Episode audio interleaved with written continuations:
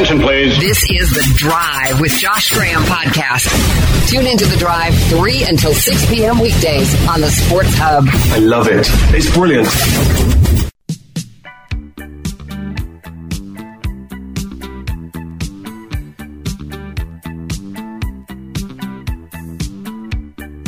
Did any of you see Cam Newton on James Corden last night? I really felt like,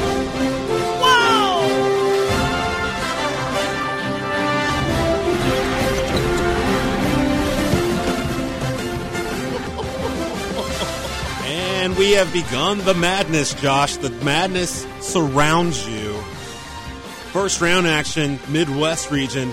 Auburn coming out of the SEC, 51 to 45, leading the 12 seed New Mexico State, 11:50 to go in the second half. Back to you, Josh. There's three games going on right now. I've got one on my laptop, one on our desktop here in the studio, one on, on our on our television inside the law offices of Timothy D. Wellborn Studios. It's a big day for March Madness. I've already lost a Sweet 16 team. I picked Yale to upset LSU for some reason and to win uh, win another game. There's an ACC team that's already out of the mix. Louisville losing to a Pitino to start things off. But I seriously want to talk about Cam Newton on James Corden because we've discussed this before with Cam. He is one of the most personable NFL players, one of the most interesting personalities you're going to find at that position in that sport. Yet he does very little in the way of sports radio interviews. He does very little ESPN television interviews. You really don't see him quoted that often in the offseason in newspapers either. Yet you see him time to time appear on non sports related programming, hosting a Nickelodeon show, appearing on James Corden, and now creating his own platform on YouTube. He's released already three episodes, and it feels like that's what he was on Corden to promote. I see Cam Newton's future beyond football being on television just in a non sports capacity. I think he could be an excellent non sports television host. He's excellent on camera, and he does seem more interested in the entertainment realm than sports. What do you think the best format would be for him, though? Would he be better hosting a game show? Because he also was on one of those game shows last year. What was it? $100,000 Pyramid? He was on one of those shows a year ago, which led to some internet memes, some fantastic videos. It was fantastic to follow on Reddit. Game show, talk show, Michael Strahan sitting there in the morning smiling at you for two hours with Robin Roberts, sitting next to Kelly Ripa. What is it for Cam? Because I don't think it's going to be sit in a booth and be Tony Romo. I don't think it's going to be him trying to be Tedy Bruschi. I don't know why that's the first analyst that came to mind for me. Him sitting in a television studio breaking down the sport. I don't feel like that's what Cam has an interest in. But let's just go to some of the clips. Here he was talking about his post game regiment and a tradition that he had winning, doing something after he wins home games. There's a specific place he would visit. That specific place is McDonald's. But if you're wondering what he gets at McDonald's, Cam answered that for us. Up until last month. Yeah. I would reward myself with filet of fish. Of course. I love filet of fish from McDonald's. Who doesn't? Yeah. I mean, Straight up. Yeah? After after wins. after wins. after two the wins. Wins. After wins. Oh, after oh, after wins. wins. Wins. So you win. Win. Two filet of fish. Extra pickles. Wow. Large fry. Large Sprite. Filet of fish. He was a pescatarian before vegetarian, wasn't he?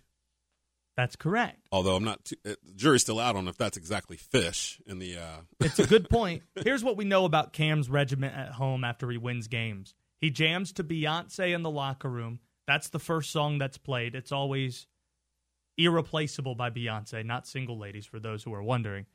A little bit of LMI, He's dancing around the locker room half naked, sometimes even fully nude, having a lot of fun after winning games.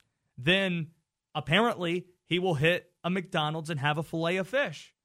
I don't remember the last time I went to McDonald's, but do you have a go to order? You're going through the drive through. What is irresistible in the mind of Desmond Johnson? Uh, double quarter pounder combo, no pickles, no onions, Yeah. no supersize. I can't do the burgers. Uh, you know, I- honestly, ever since they changed the, they changed what they were. They don't taste the same anymore. I had one maybe two weeks ago, and I- honestly, I don't really go to McDonald's that much anymore. I'll tell you what draws me in. It's always when I'm on a long road trip and that's just the only place I see on the horizon at the right point I'm hungry. the Golden Arches. the Golden Arches. I'm in the drive-through line and I look at the menu. I know I don't want the burger, so I stay away from that. I don't think I want anything that resembles fish at McDonald's. That's why I don't understand how James Corden can say so confidently, "Who doesn't? Who doesn't love a filet of fish I've never at I've McDonald's?" I don't know how you could speak that defiantly about it, that definitively about a filet of fish. The thing that always seems to attract my attention is the McNuggets. So I see the McNuggets. I'm like, okay, I could just do a handful of those. Those are great when you're driving down the road. It's perfect. Ah. You could just dunk them. What is the perfect thing to get on the road just in terms of convenience? Convenience and eating in the car. That's pretty good. I mean, because you can Hard to get better than McNuggets, but here's where they get you. You can buy, I think, the McNuggets for maybe just a couple of bucks, but then for like one buck more, you can double it. It will go from 10 McNuggets to 20. And I don't know about you if you've ever done this before. I have on a handful of occasions. There's no feeling worse than when you finish 20 McNuggets by yourself. In one sitting, you just polish off 20 of those sweet and sour sauce, barbecue, maybe a little bit of ranch. There's no worse feeling than the end of that. But can you top me in, in convenience, McNuggets on the road? I uh, I assume my uh, my wife, the beautiful Jennifer's listening because we were in the middle of a text conversation, and then all of a sudden she jumped in with fries and a milkshake. Ah. So, so I assume that's That's easy. Fries are always easy. It's hard to beat the convenience of French fries and a milkshake slash drink. But if you're talking about an entree, I don't think you're getting three or four things of fries, are you? I've never done that meal. I can't get full off of fries. No question. What about like the little? Um, remember how KFC used to have the little, well, they might still have them. The little chicken minis. They're little, little like almost chicken tenders and like a little roll, like little bite-sized chicken sandwiches. I didn't think this is where we were going to begin today. Yeah. Chris Kroeger will join us in about 20 minutes. Voice of the Charlotte Hornets, you will hear later on tonight as the Hornets face the Minnesota Timberwolves right here on the Sports Hub. Let's hear more from Cam Newton. He's proving his toughness, not just because he's fighting through a shoulder injury, he's giving up McDonald's filet o fish. He's becoming a vegan versus what he was before a pescatarian, as you mentioned. He's also giving something else up for the month of March, we learned. So we got yeah, vegan in February, and then March. I'm giving. Uh, I hope this is an adult crowd. It looked like it is. No climax. Shut the front door. Straight up. No. No. I'm, I'm going through a transition right now. Like. where- Oh like, my I'm, I'm, God. like, I wanted it to be challenging. You know, I'm coming off of, of, of shoulder surgery. I'm looking for. Oh, I get it. Shoulder surgery. It's harder to. I hear it. I get it. I get it. It's harder to throw. No Wi-Fi. No thigh thigh. No. No uh. Thigh thigh? Thigh thigh, man.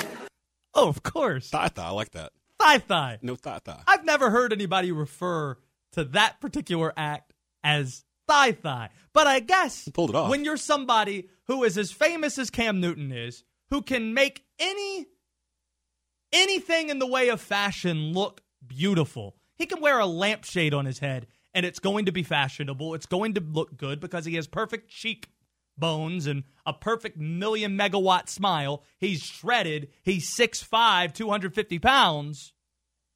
He can make anything look good. So if you're that guy, I'm sure you can refer to sex as thigh thigh. I don't think anybody, unless you're someone who has a lot of that, can refer to it as thigh thigh. There's a lot of people who hear that who probably think, well, I give that up every single month. Oh gosh, no.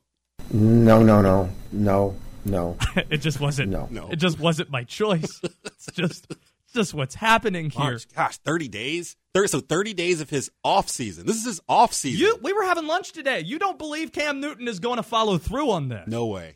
If he's made it this far, because I it's salute not him. just it's not just women. It's also you and your intimate moments too. You're giving away all of that, the Wi-Fi and the Well- thigh thigh. He said, well, hmm, he was very selective with his wording. He said no climax. Yes. Does that mean That's what I'm saying. no- no Wi-Fi, no thigh thigh, Desmond. So it's it's not just women. I got you now. It's a Yeah. lot harder. There's no way. If you catch my drift. Have you seen the Seinfeld episode What's where what's they did the bet? harder, giving away, ge- getting rid of burgers and meat, or thigh thigh? Thigh thigh, easily.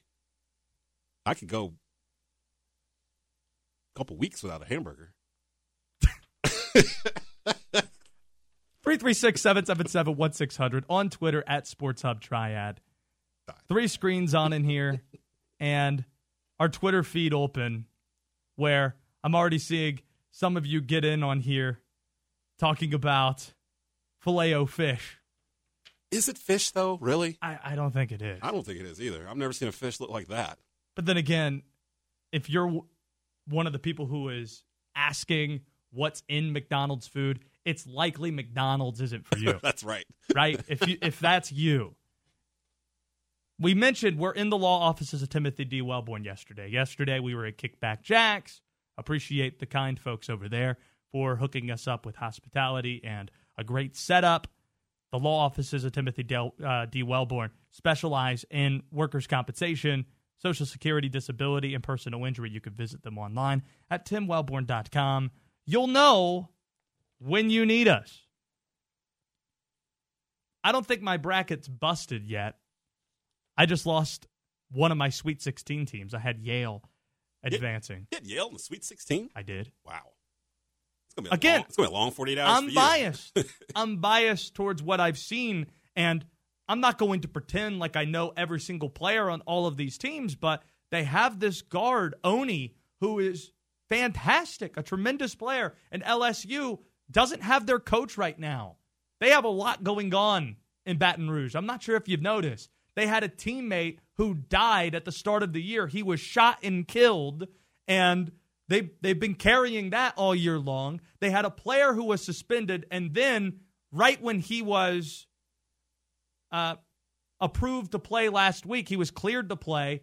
They lose LSU to Florida in the SEC tournament, and their coach isn't on the sidelines because he's being investigated by the FBI and he's going to war with the school. I felt like there was so much there that I can rely on Yale having a scoring guard to find a way to get through. But nobody knows anything this time of year. So that's where we get upsets. That's where we get brackets busted. It's the beauty of this month. It's the beauty of March Madness.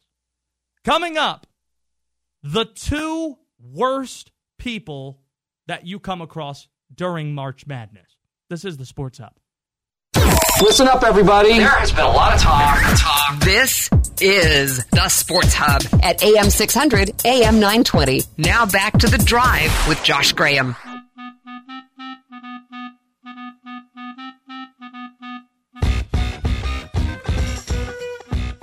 We'll get back to the madness in a second. Later tonight, the Charlotte Hornets will be in action right here on the Sports Hub. The Hornets are facing the Minnesota Timberwolves. And speaking of the Timberwolves, they have Tyus Jones on their roster. And I remember a few weeks ago, I was in the Duke locker room at Cameron, and Tyus Jones was standing right beyond Tre Jones's locker. Had a chance to catch up with him, and I, I simply asked him, How much is Zion Williamson and what Duke's doing discussed in NBA locker rooms? And Tyus said, Just as much as it is by everybody else, just as often as you see it on Sports Center. The guy is a star, and he's talked about all the time in the NBA. And I don't remember the last guy where he was a national uh, lightning rod, even in NBA circles when they were playing in college ball going into March Madness. Chris Kroeger now with us as the voice of the Charlotte Hornets that you will hear later on tonight right here on the Sports Hub. Chris, how much have you noticed Zion Williamson discussed in NBA circles? Yeah, I think it's a lot. You know, I'm not in the locker room a ton with our guys, but when I'm around them, you know, whether it's uh, you know getting on or, or off the plane or riding the bus or just walking to and from practice, uh, it's definitely uh, something that if I'm not talking about with them, they're talking about it amongst themselves at times. And uh, yeah, I think probably the last player to uh, transcend college basketball, which is a niche sport. I think we can all agree we love it in this part of the country, but nationally, it's just not relevant uh, in the way that it is here. If you especially go to the Northeast and uh, and other parts of the country and out on the West Coast, especially, um, I'd say Steph Curry. Right, Steph. I think because of the way he played the game, it was so different, which is what Zion's doing. He's playing it above the rim. He's playing it in transition. I think it just grabs your attention because of his sheer size and athleticism. I think Steph garnered some of that same attention because how is a guy that looks like that doing the things he's doing on a basketball court and he nearly got Davidson to a Final Four. I mean, they were a shot away from making a Final Four over Georgetown. So uh, I think Steph Curry, which was over a decade ago now, probably the last guy to, to grab attention like this. Right. And I, it's funny you bring up Steph Curry. I was just thinking about him earlier today because when I think individual runs through the NCAA tournament that stand out, it's Steph Curry's run and also Kemba Walker's. Kemba Walker with UConn, the five days in the Big East tournament, the shot against Pittsburgh, a step back jumper, and then he goes on to win the national title. Where, where do you think, when you think runs through the tournament individually, are those the first two names that pop up in your head as somebody who's lived in this state and has followed what you mentioned to be a niche sport nationally, but a big sport locally for a long time, you being in this state? Yeah, I, would say it's different too because Steph, if you remember, was just so good. I mean, game after game, he was putting up massive point totals. And uh, off the top of my head, I don't really remember him having a clunker of a game. It would always seem like it was 25 plus, 30 plus. There were a couple games I think he went north of 40 uh, during that run. Where with Kemba, uh, he had some big moments, but his were more shots. They were moments. They were hit. They were uh, big, big shots you had to have. And obviously, it started with with the uh, defeat of Pitt, which really grabbed everybody's attention in the Big East tournament. They were the first team to go uh, five games in five days. Nobody had done it before that, and then uh, to go on and win six games to win a national championship. And so, yeah, they were done in different ways. But I, I think of UConn in so in such different ways because they had to do it. There was no other way that team was going to get into the tournament. It was funny. I was talking to Kemba and Jeremy Lamb uh, just a couple weeks ago about that. I said, "Do you guys think if you didn't win the Big East tournament, you would have gotten in? You were hanging around 500. Uh, you were under 500, I think, at Big East play." And they said, "Ah."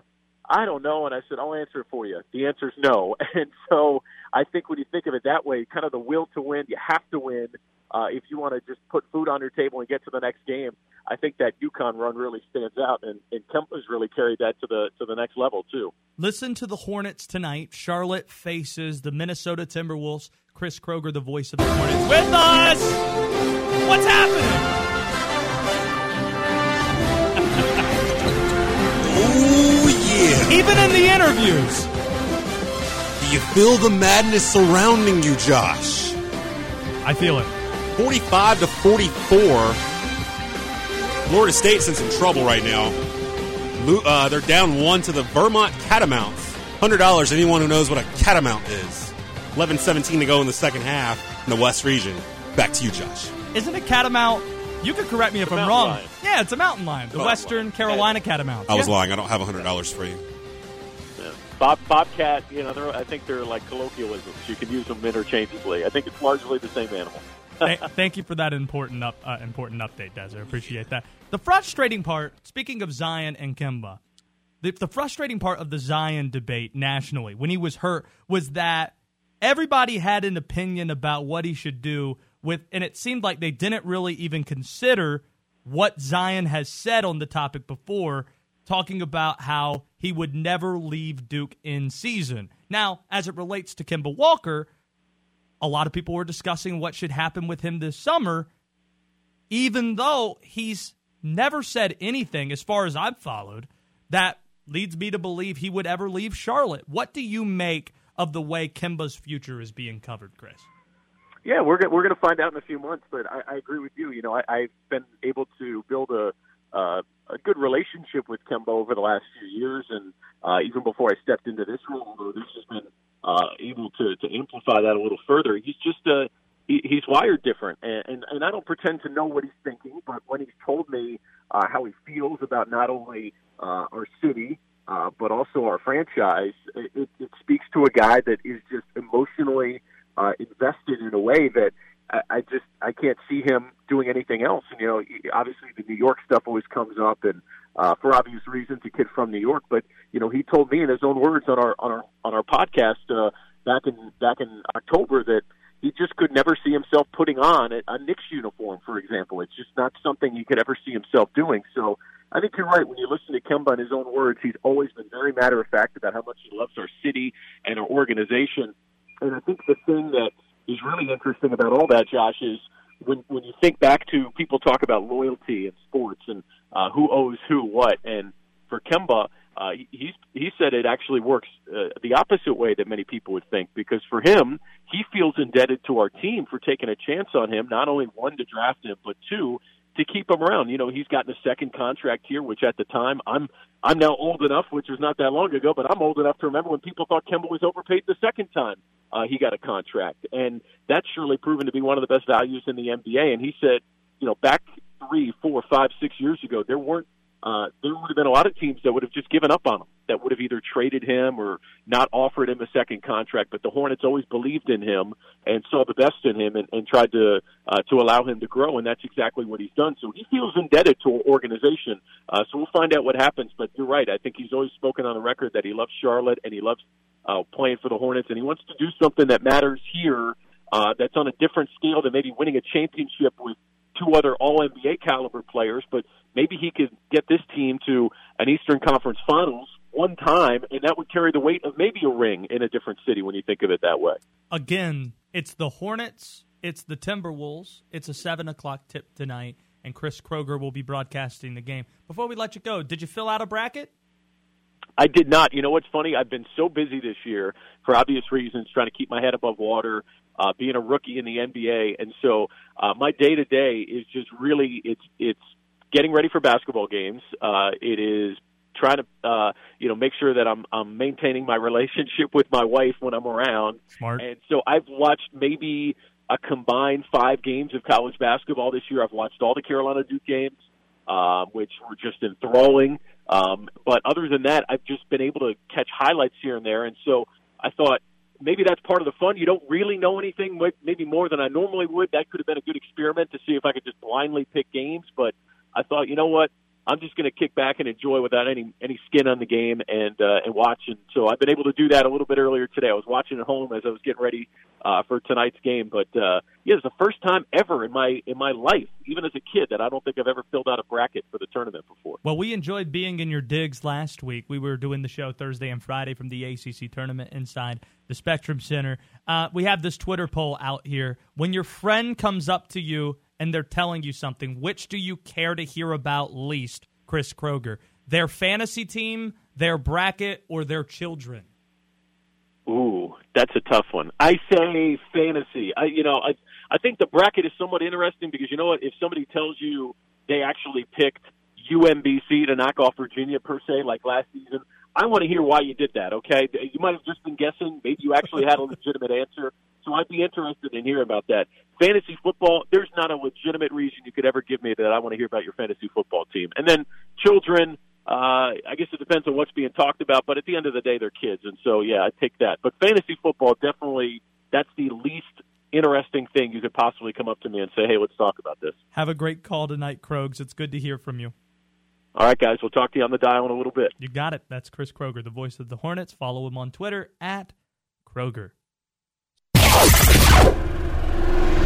I love talking and conversing with you. You're on the drive with Josh Graham, the Sports Hub at AM 600, AM 920.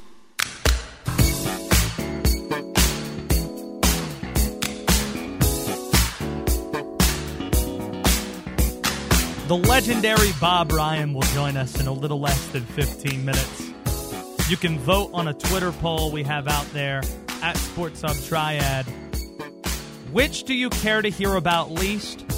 Your friend's fantasy team, your friend's bracket, or your friend's children?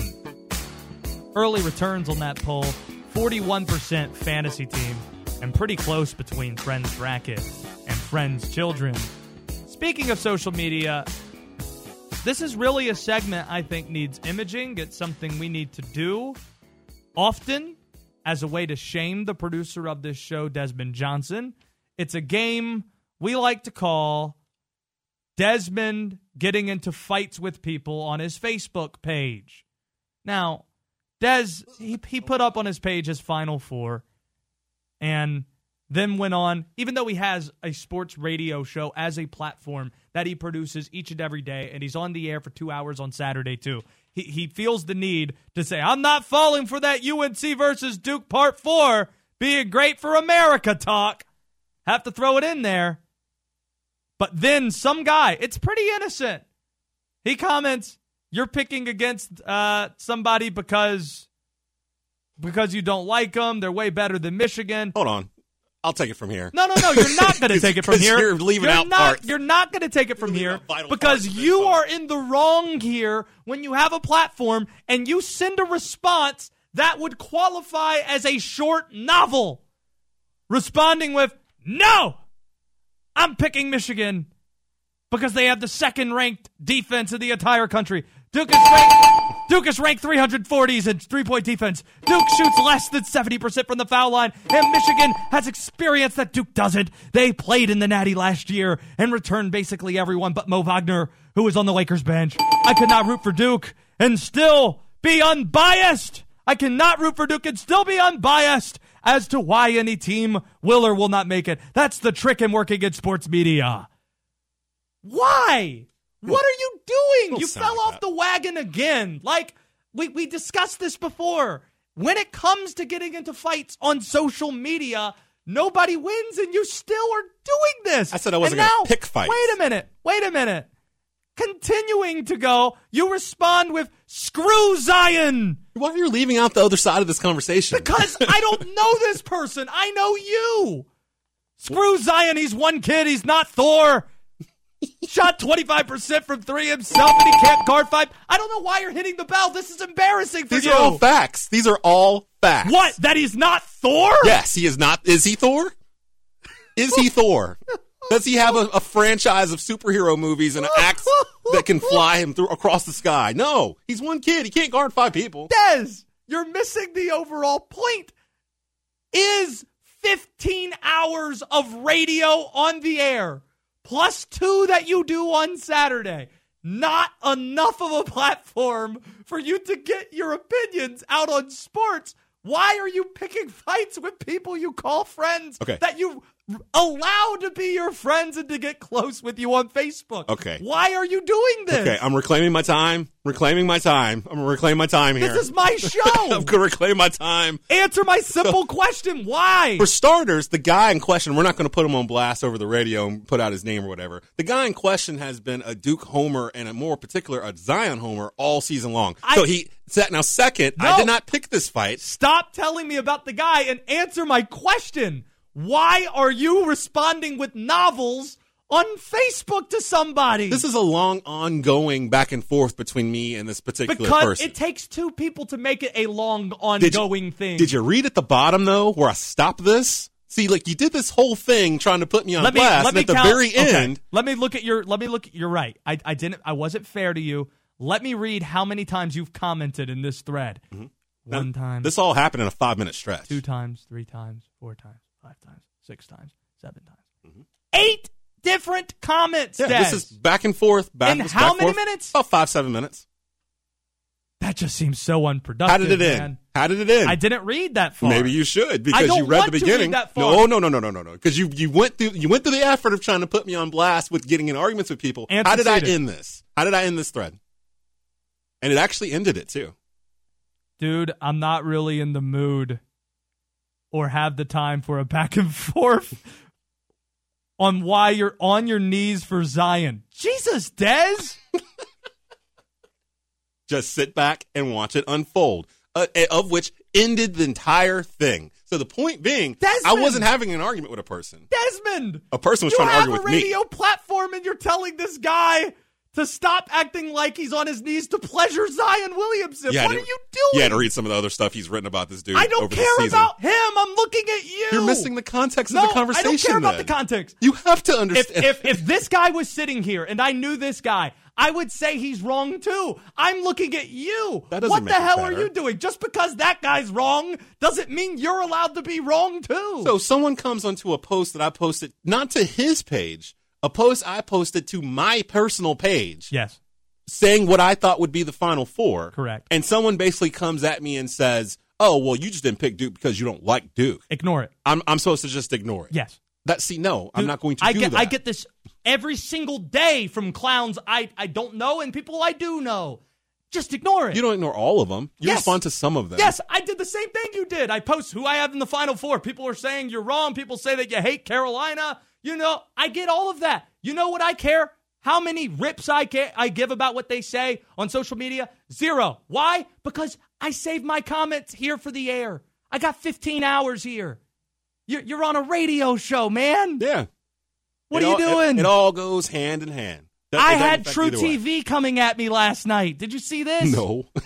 Maybe you should have responded to them. I did respond to True TV. see. True TV. Ah, Their that's Twitter page Wait, okay. responded to me last night. Now I see what it is. So it's not about someone coming at you. It's about the level of the person coming at or entity coming at you that determines whether if, you respond. if the television network that broadcasts NCAA tournament basketball games comes at you, then yes.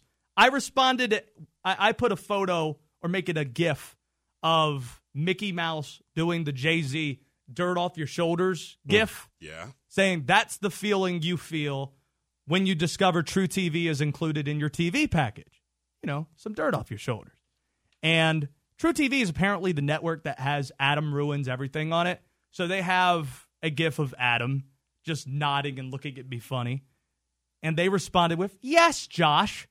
When we discovered we had True TV, we also had a feeling as though a giant mouse was unbothered by slights. You might be doing this wrong. Whoa! Wow, that's kind of a um, that's. Jeez. Oh my God! Who knew that True TV had people that could burn on Twitter like that? Who knew True could be so real?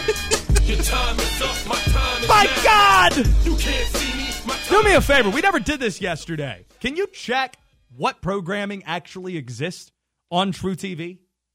I, I like- want to see. I want to see what shows because there was one last night. I think it was a girl, or a, a woman trying to become a firefighter that caught my attention watching some of these ads. It looked pretty good. It was something I wanted to give a chance. I wanted to learn about some of the True TV programming because if somebody loses a bet in the future, I feel like having to watch and give a recap of a True TV reality show or some of their original programming. That seems like a really good punishment. Well, they were running like a it was like a three hour marathon of Impractical Jokers this morning. Is that where it comes on? Impractical Jokers? I guess it's like I'm asking you. So we'll learn about that in a second, Bob Ryan. In just a bit, the drive brought to you in part by our friends at Jason's Deli. What's for dinner? I'll tell you what I'm getting. Gonna grab something quick. I live not too far from Jason's Deli on Hanes Mall Boulevard in Winston-Salem. Gonna grab myself a sandwich because I've been eating too many wings the last couple of days and uh, might might need a little bit of some carbs and uh, to mix things up a bit. So there, it's pretty easy to grab seven different kinds of meats, ten breads, nine different ways to dress it up, add on cheese or something special like avocado slices. A lot of different options for what you could pick between at Jason's Deli. There's two locations you could visit. I mentioned Hanes Mall Boulevard in Winston-Salem, but Friendly Center in Greensboro. That's one of the hubs for places to visit in the Triad. There's a Jason's Deli right there in Friendly Center. Pay them a visit and tell them we sent you. Jason's Deli, a great sponsor of the program. Des, what can you tell me about True TV? Looks like it's mainly Adam ruins everything, Practical Jokers. It's kind of hard to tell right now because of the basketball stuff coming on. It's kind of eating into their regular programming at night. But uh it looks like it's just like comedy stuff. I thought True TV was supposed to be more like documentaries and like uh detective shows. No, it was things like that. a lot you of reality TV shows. Yeah, what didn't it used to be like court TV or something back in the day? I don't know for it. sure. But now, yeah, it looks like now it's mainly just stuff like uh, like comedies, laugh mobs, laugh tracks, and practical jokers. Are you Uh, going to stop getting into fights with people on social media? Of course not. Why would I do that? And that wasn't even a fight. That that's nothing compared to like wait Really? until wait until we're in here during a political Really? election year. Yeah, Yeah, you do do a lot of politics. There- that's that's mainly Uh, what you I'm all, but the, I, I would qualify it as a fight if it ends with you describing somebody as being someone who gets on his knees to pleasure a player. It ended that a- conversation. A, a teenager. It? it ended that conversation. Well, though. no, he responded with something, and you just stopped. Finally, told me to enjoy my life. after about ten or twelve posts down the line, I just don't get it. That was nothing. It's tame. That's scary. Up next, we get Bob Ryan's thoughts on Zion Williamson. This is the Sports Hub. You're on the drive. Okay, here we go. This is the Sports Hub at AM 600, AM 920. Now back to the drive with Josh Graham.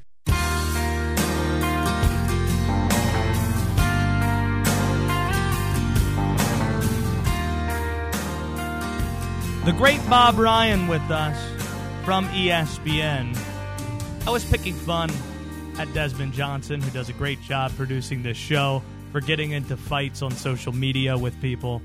Bob Ryan's somebody who's excellent on Twitter, but if you come at Bob Ryan, he has no issue firing back at you, as we've learned. I want to get your thoughts on this tweet since it's uh, March Madness Thursday, the opening of the NCAA tournament, and we do appreciate you spending time with us. You said, before we start, be it known in the NCAA tournament that true upsets end at the 314. You should never be shocked at anything that happens, starting with the 413 matchup. Bob, your thoughts? It's common sense. Check out the record. Uh, the, the 13 beating four is not a rare thing. I mean, it's it's not a it's not the norm. I mean, you don't get the majority of them, but it happens often enough that no one should be surprised. That's where the cutoff is for upsets. Now, I'm not talking about odds. I'm not talking about point spreads. I don't give a damn about. I don't gamble. I don't. I have no sympathy for people who whine about losing and gambling. No, it's not about that. It's about commentators saying, "Oh, like today, I've it's already out there that Minnesota upset." Uh, who the hell they play? You know, Michigan Uh, beat Louisville. yeah, Louisville. Or no, Minnesota beat because Louisville. Because it was a 10-7. That's crap. It's nonsense, idiocy, it, just stupidity. It's it's just ridiculous. It's a waste of a breath. No, there's no upsets uh, after starting at 4-13. Now that's relative. Every year the the uh, the number of teams, uh, quality teams, are different. Uh, matchups, of course, are, as you very well know, Josh, matchups are the key uh, in in the tournament, not not seeding. It's it's it's if you're lucky enough as a lower seed to get a team that you match up well against, uh, then you got you can beat them, and and that's been proven continually in this tournament. What do you weigh into higher value when it when you look at the number one overall seed, Duke? The fact Oh, that I they have about that at all. Well- I don't worry. See, I think the biggest, you know, it is something for you to talk about, and me when I do shows uh, to talk about. It's some, it's a, it's, it's something to write about. One versus two, uh, and and it's it's so stupid. It's just because it doesn't matter. Right. If you're a one or a two, you're going to play a 15, a 16 or a 15. There's no difference there at all. And then uh, ultimately, if all things break uh, out the way you know the chalk says, you play each other in the regional final. It it it doesn't matter. What does matter? I mean, I remember you know, uh, isn't it kind of funny by the way? Michigan State did all the whining because they beat Michigan three times and they wound up in the in the same uh, draw with with Duke. Uh, you see what's going on right now? Let's hope they get to play Duke. So uh, it, it, it's stupid. It's another wasted breath uh, on this tournament. It's about worrying about one and two. the overall seats, I agree with you. If you're a one or a two, I don't think there's that much difference. But with Duke, as far as they can go, what do you hold to be more important as to what their ceiling is? The fact that well, they have Is a, I, I, what I love about the Duke situation is that we know how good they can be. We've seen them at, uh, when they max out. Uh, in any circumstance like this, you say to yourself, if everyone were to play their A game, who's the best team? I think most people would agree it's Duke. But that A game includes making some shots and and making sure that some uh, zebra doesn't toot you know you know who out of the game, or which can always happen. And and um, uh, they they are vulnerable because they don't have they're not a great outside shooting team. And if uh, let's say Jones got in foul trouble, they need him. Uh, they need those guys. They're not perfect. They're they're awesomely talented, and when it's all going their way, they're the most dominant team in college basketball. But it doesn't always go their way. They have lost. They've lost even with him. And so uh, they're they're not to me a prohibitive favorite. They should be the logical favorite. I have them winning, by the way. Okay, I have them winning, but uh, I, I won't be stunned if if they go out and shoot twenty eight percent some night from three and get beat. It's just fascinating to me because they do have the transcendent talent, but you mentioned the outside shooting. I don't even think it's just that. It's the fact that, unlike the t- 2015 team, there's no senior or junior leadership on this team. And they're not just a team that isn't great shooting threes, they're bad.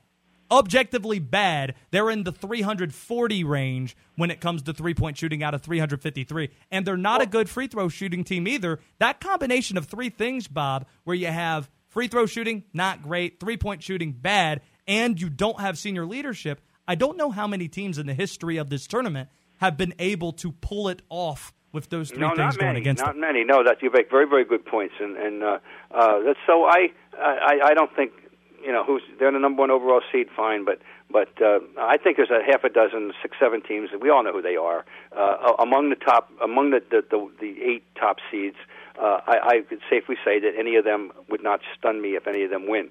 Uh, uh, they all have enough capability of winning the six games in a row that you need to win. I don't think it goes far beyond that. But that said, what has history, what has history taught us in the last 20 years? Well, starting in 06, it's taught us that, that a, a real outlier can get to the Final Four. Starting with George Mason and running through VCU, and maybe uh, I won't call Wichita State because the year they got they were very very good that year. But uh, uh, or even a team like Syracuse that came out of nowhere that year, uh, you can get to the Final Four, but but you don't you're not going to win. You're not going to win those last two, but you can get there. That, that we do know that. Bob Ryan with us from ESPN. Follow him on Twitter at Globe Bob Ryan. See, I, I realized this when you were hanging out in the Triad uh, a month or two ago. You were in High Point and you were in our studio. That a lot of people pin you as being a an NBA guy. But you said that you are a huge college basketball fan. That you've always been a college basketball fan. So I wonder where does today rank? Today and tomorrow among important days in the sports calendar for you. Uh, this whole this whole month is my favorite month, and it's not just today and tomorrow. It all started for me last Sunday when I watched Gardner Webb game. Uh, I watched, uh, and then uh, the, uh, when I watched wall to wall basketball on uh, on uh, on on last Saturday. uh, You know, uh, from uh, starting with the um, America East Conference Championship at, uh, at um, uh, at 11 o'clock Eastern all the way through. I didn't watch the final game at midnight, but I, I watched straight through from 11 o'clock till 10:30. Uh, I love this time of year, and I and I, uh, uh, but I, I I like this time of year more than I do even the Final Four, because uh, it, it seems the longer this tournament runs, the more you realize that the most fun is in the beginning. It gets it gets actually less interesting as it goes on. Uh, this is this is the best weekend by far, uh, not by far. This is the best weekend. Next weekend is terrific, and then by the time they get to the Final Four, it's a whole other feel. It's not, it's not, and it, it, it's a different thing. It's a great thing, but it's this is the fun. This is what the tournament's about Is- to me. is this it- is what, and the thing about the tournament, I think we've talked about this. You know, it, it, it's there's so many things in here for everybody. There's three levels of the tournament. I equate it to the Boston Marathon. Uh, you have the, the, the, the just happy to get in crowd, which means anybody who just wants to finish the marathon. Then you have the the uh, the people for whom getting to a regional would be a, a seminal, it'd be a great thing, be a great year. I call that uh, having running your best personal record, your best PR. And then there's the elite runners that go off first, the the, the select few who actually have a chance to win the tournament, and and and that's the you know, then then they if they get to the final four, that's their seasons too. So um, it, it, it has so many things in it for so many different people. Do you find it interesting that this tournament is what we view to be the measuring point of success? The fact that you have to win six basketball games in a row in three different venues, capped by playing in a massive football stadium that these guys have never played in before, and somehow that is the metric to determine what coach is better than the other, which program's better than the other. I mean, if if the eight seed beat the one seed in the first game of the first round of the NBA playoffs, and that somehow eliminated Golden State, we'd be shrugging, saying, "Why are we doing this?" But in college basketball, we seem to accept it. It's okay to love March Madness, but it seems like it's not a great measure in figuring out who the best team is. Um, and no, the, the, we've seen examples back in the '80s. You know, you know, North North Carolina State was not the best team, but they they had a a, an amazing set of circumstances, and, and, and they won in '83. Uh, we've had a couple other occasions. I don't. Villanova was certainly not the best team in 1985, but they were the best game, team that night. They needed to win, and they and even yeah, they lost it by 30 points in the tournament, or, or very late in the year. At the Pitt, I remember, and and uh, they were a six seed, as I recall that year, and uh, and you know they. So it's happened. Although I'm going back 30 decades now, um, where recently we can find some teams to. to UConn, UConn was um, a seven seed when they won a couple years ago. Okay, yeah, so um, that's fine. Um, uh, I, I, I'm not sure I want to, uh, um, how to answer this.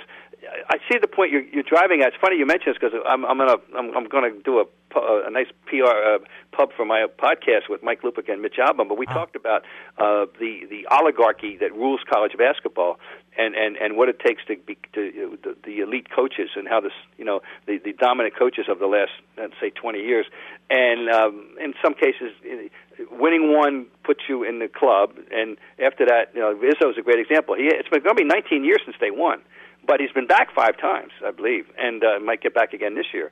And uh, there's no nobody's going to argue he's not a great coach. Uh, winning one will get you there, and then everything you do after that is gravy. There's no doubt about it. But but um, uh, I, I, I, it's it's, it's inevitable you're going to judge people to some degree, but at least getting there often enough, and getting to a regional, getting to a, you know, is enough. I mean, um, I, I think it's. Um, I, I think that's clear. From your trained eye, somebody I call one of the foremost authorities on basketball. We've had a chance to see Zion Williamson up close in person all year long. We were at the ACC tournament last week where he was incredible, breaking all sorts of records that dated back to the 60s and 70s for scoring marks. Um, from your trained eye, what impresses you the most about what Zion's been able to accomplish now that we've seen an entire regular season now going into the NCAA tournament for him? The uh, breadth of skill, the the range of skill. The the everyone you start with the fact that he's a physical freak, unlike we the, really the game has never seen. Six feet seven, two hundred eighty five, forty six inch vertical leap. That that's not a combination that we're used to dealing with. Okay, so he's got that, but but he's so much more than that. Consider this: the block of the year and the pass of the year. He made both of them. That block against Virginia is the block of the year. That's the highlight block of the year, uh, in the corner. And then that 40-foot bounce pass on the fast break, which was reminiscent of the of the Ernie D pass in mm. '73, or the or the or passes that Bird would make or Magic would make. And, and and they're all coming out of the same guy who then goes out and goes 13 for 13 after sitting out five games and and and can bull his way to the rim anywhere time he wants most of the time and can also step out and hit a three. I mean, he, he has a feel for the game, and then on top of all this, he, he exudes he, he, he exudes uh, excitement, exuberance. He's he, he's, he loves playing, and and um, so the, what what is there not to like? Uh, you know, unless you happen to be the opponent facing him that night. I was at I was courtside for the Clemson dunk. He stole the basketball, did the reverse, and slammed it with one hand, and then the mm-hmm. North Carolina dunk. Him coming in from the right, uh, the right baseline and slamming one with the right hand, windmill style. What those are two of the best dunks I've ever seen in person. What sticks out to you as the best in-game dunk you've probably ever seen? Uh, oh boy, I don't know. I'm not aficionado, you know, of dunks. I mean, to me, uh, it, it's just I, I, I just don't get uh, you know I don't care about the dunk contest anymore. I think the, it ended when for me when Spud Webb won the dunk contest in the NBA. That meant they should have just canceled the dunk contest. Why do I care that Dwight Howard is seven feet tall can dunk? You know, um, I don't know.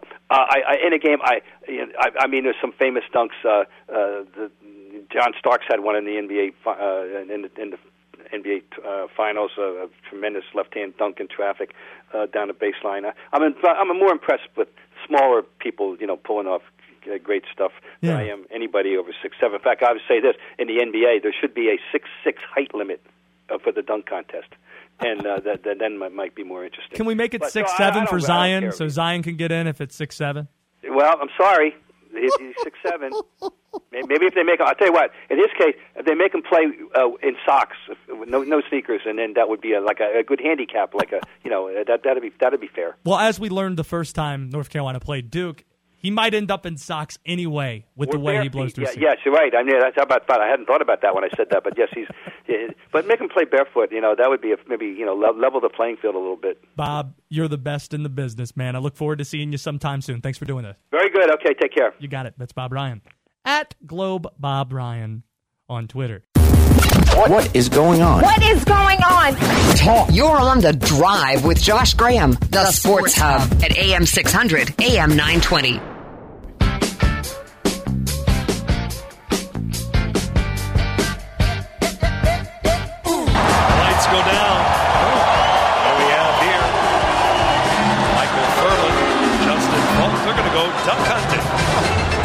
A video game that these kids played when they were really kids.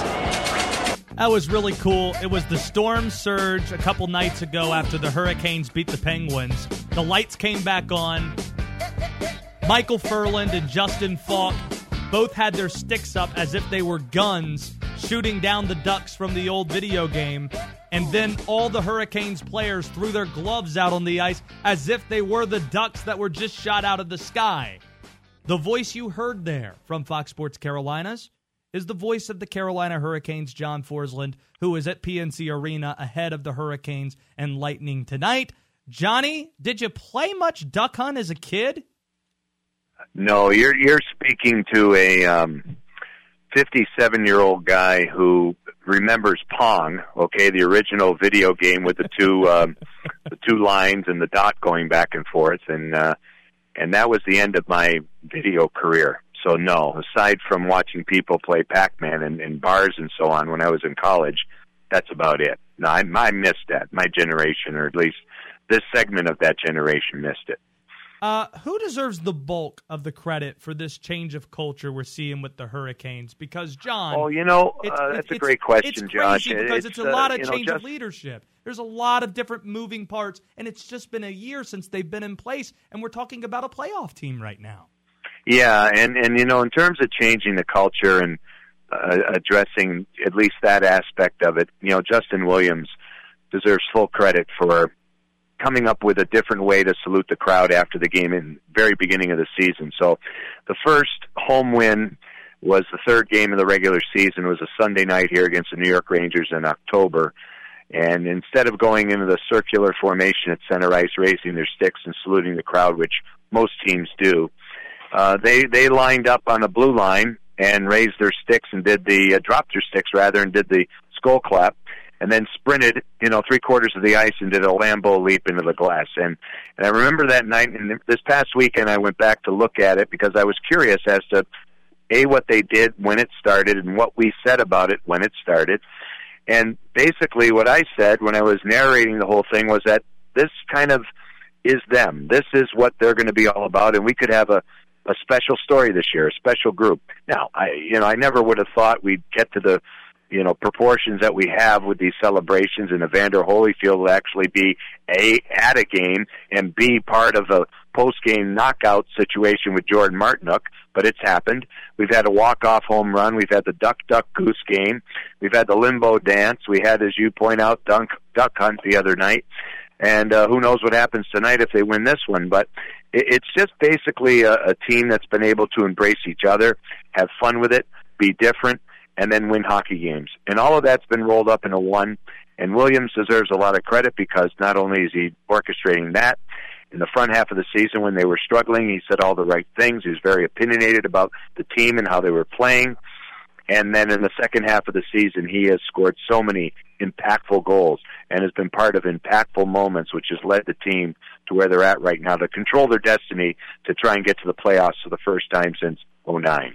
But and then the you mentioned at the end there a lot of the hockey aspect of this. We're talking about an organization that hasn't been to the playoffs, as you mentioned, since 2009, and now has a new head coach, someone who hasn't been a head coach yet, even though he was an assistant for many years with the Hurricanes. We have a new owner, new leadership team as well, and then the captain, Justin Williams, who, as you mentioned, has changed a lot of the culture and how things have been fun in that locker room and the post game celebration, the storm surge, and all. It, are you surprised it's happened this quickly that they're able to change things, change the entire mood of things in a place that hasn't experienced postseason hockey in so long? Well, if you if you recall, maybe a, a couple of the conversations you and I have had in the in the off season last summer, you know, coming into the year, one thing I was very excited about was the hiring of Rod Brind'Amour. I really thought that if there was anybody that could actually get this thing off the mark, he would be the guy to do it. Only because I saw him transform an organization as a player, as a captain. Um, Ronnie Francis laid the groundwork in the early 2000s for you know the Hurricanes, you know, getting some credibility and relevance, and obviously reaching the final in 02. But it was Rod that I always feel is the most significant player in franchise history because he was the one finally became a captain for the first time. He was able to spread his wings and put his stamp on that team, and it became a championship team. And he was always a relatable guy. He was always relatable to the stars. He was relatable to the fourth liners, the extra players, minor leaguers who would be called up. You know, there, it wasn't a caste system with him. And because of that, I thought, you know, this guy with his intelligence, which I think is underrated because a lot of people see the tough, rough exterior of this guy and don't realize, you know, how intuitive he is, and he really is, and how much work he put in as an assistant coach for seven years to get here. You put all that in a bin, and I thought he would be the one guy that would raise his hand and say, let me do it in this market. Let me be the guy to lead the team. Now, I felt they would be a bubble team. I thought they'd be hovering around the playoff line. But after the start, and certainly the month of December where they won only three games, everybody had their doubts. But since New Year's Eve, this team has been elite.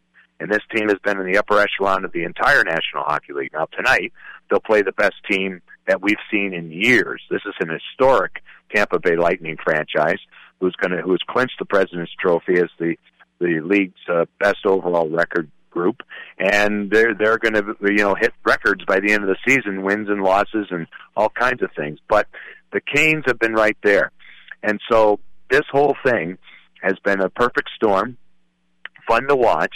But I think Rod has done a remarkable job um, laying the groundwork and demanding effort and demanding a certain standard of play every night. And I think you could probably point to one game of the entire season where the effort wasn't correct. Even you know, it's always been there, and that's all he's asked. And now, those efforts that were getting stymied for whatever reason in the first half of the season, everything's falling into place now. And they have a terrific team chemistry. So this will be interesting. I, I think they'll make it, and I think when they get in, they'll play without pressure, and that's going to be a, a great situation to be in. But let's make the playoffs first and see where it goes. John Forslund, the voice of the Carolina Hurricanes, with us from Fox Sports Carolinas. He was on the call Tuesday night for the Hurricanes and Penguins. Last night he had the Lightning and the Capitals, and he's back at it again with the Lightning and the Hurricanes. That again starts at seven o'clock tonight at PNC Arena. Do you have a favorite among the Storm Surges? No, I don't. I, I really don't. I think uh, um, the best one, if I had to rank it, was uh, Evander Holyfield. Oof. I mean, there, there's no question about that. um, but but I really I really don't because um, they're all great because they celebrate wins and they celebrate the connection with the fans again. You know, this is this has become so apathetic here in this market. We lost a lot of people. It's a transient market, as you know. People come and go, and move in and move out. And when you go a decade without any playoff relevance, it's hard. And the crowds dry up. People don't pay attention. They get on other things after March Madness, and they're not paying attention to anything really the Hurricanes have been doing. But in the last four years, they drafted well, uh, made some key trades this season. Uh, as you pointed out, the culture has been adjusted, and now they're in a position to uh, take off. And because of that, the surges have become a reason to stay in the seats. The fans have bought into it wholeheartedly the bunch of jerks uh, trademark now that uh, Don Cherry, the great analyst up in Canada, Hockey Night in Canada, you know, from his perch in Toronto, decided to call the celebrations uh, bogus and the team a bunch of jerks for doing it, and and he did the team a huge favor because when he said that, it took off, and they grabbed the marketing grabbed the bunch of jerks quote that he used, put it on a T-shirt. It's a rallying cry for the fans. It's an us against them type thing, non-tradition against tradition it's always worked here, and and you, but you have to have a good team, and you have to celebrate wins. That's how you get to the surge. So for me, it's about the wins that precede the surge, and surge is just the icing on the cake. I'm glad you bring up the apathy part of it, though. How things can get apathetic after so many years of not making the postseason. I was talking to a Capitals fan at this time last year, and remember they didn't win the Stanley Cup until the end of last season. And the discussion yeah. we had was, what would you rather have, a Stanley Cup, but then 12 of the next 13 years you don't make the postseason? Or would you rather be competitive for 10 years be one of the top teams in the league, but not win at the end of the season. And part of me would say the latter of the two because at least then you have something to care about. The honeymoon stage of a championship is how long? Two or three years after that? The, I mean, I don't know what it is, but it seemed yeah. like to me that it's been just far too long, even with the Hurricanes winning a title, them not making the postseason. Well, I'd rather be the San Jose Sharks than the Carolina Hurricanes. And the San Jose Sharks have been the epitome of being a gold standard regular season team, been to the final, uh, been to the conference final, uh, always knocking on the door. They've won the President's Trophy. This is over 15 years. They've never won the Stanley Cup. But their building's full. There's always, we'll get them next year type of a mentality that runs through the fan base. That's healthy. And they've done an excellent job of still drafting quality players, even when they've been an upper tier team. Uh, this this here is not the way to go. I, I worked for a guy way back when in the minor leagues. This, of course, being in, in minor league hockey, but his credo was he wanted a bang out regular season where you sell out the building the majority of the time, and then he wanted a sweep in the playoffs and he, and he wanted that every year because then a sweep out. So it was just two dates. He got his extra two dates, no extra expense in the playoffs, no championship run where you got to buy extra things and rings and everything else. And he felt that was the perfect business profile. Now that doesn't work in the major leagues because you you have to win and you have to give your your fans who are paying top dollar to see your product the opportunity to experience a huge playoff run. But if you do what the Sharks have done over the years, they have that and they'll renew their tickets or they'll renew their sponsorships. But there's been a lot of challenges in this market because of what's happened on the ice, and uh, there's still a lot of repair work to be done. But this team's going to help that. This team's going to put it in a great position by the end of the year and going into this off season. Rapid fire, John. Before we let you go, for a storm surge idea, is it safe to potentially do a dirty dancing uh, uh, impression or do a reenactment of the end, Patrick Swayze lifting baby up in the air. Oh. I'm glad you brought that one up um, uh, because I don't know if they'll do it here, but that song, but uh, the time, time of, my, life, life yeah. right? Yeah, that song was our song in the 1990 season in the American Hockey League. Uh, we played it on the bus after every win. Oh. And Jimmy Roberts, the late Jimmy Roberts, great Stanley Cup champion of the Montreal Canadiens, uh, was the head coach. I was the uh, radio guy, and uh, we would get up and dance. We would put the cassette in, and the players would scream and yell and tell us to sit down, and we had fun with it, and we did it all the way to the final. So that song has some karma. I don't know if uh, they'll do that here, um, but I understand that tonight, and I have no idea. Trust me, I don't want to know because I want to be surprised like the fans. That's my my way of doing it on television. But I hear tonight is a doozy that includes some kind of prop. Ooh. So if they uh, if they beat Tampa Bay tonight, I think they have a real beauty planned. But we'll just have to see. Did you fill out a bracket? No, I don't do it. Okay. No, I I, uh, I, I just uh, I I didn't have time because of my schedule. People were asking me to do it, and I I, I just didn't get a chance to do it. And no. that's that's fine. Before I let you go, though, you're a big baseball fan. Did you have any issue with the massive baseball contracts handed to Machado, Harper, or Mike Trout? Oh, absolutely. I, I don't know what's going on. I just I we've talked before about this. There's there's uh, built-in collusion going on with owners, uh, and then you get to this, and then you've got these guys who can never ever, no matter what they do. Maybe I mean Trout's a fantastic player. Don't get me wrong. He's fantastic. Machado, I'm not sure. I know he's an excellent player, but I don't I don't I don't hold him in the same regard as Trout. No. Harper's an excellent player. Um, but they'll never live up to that. I don't think those players will ever live up to that. How can you live up to that money? I'm not saying that you have to cap it. I'm just saying there's there's something wrong um, with the system in Major League Baseball. But uh, good for them. Johnny, have a great call tonight. Thank you so okay. much for doing this. All right, Josh. Anytime. You Take care. That's John Forslund, the voice of the Carolina Hurricanes from Fox Sports Carolinas. You got to be kidding me.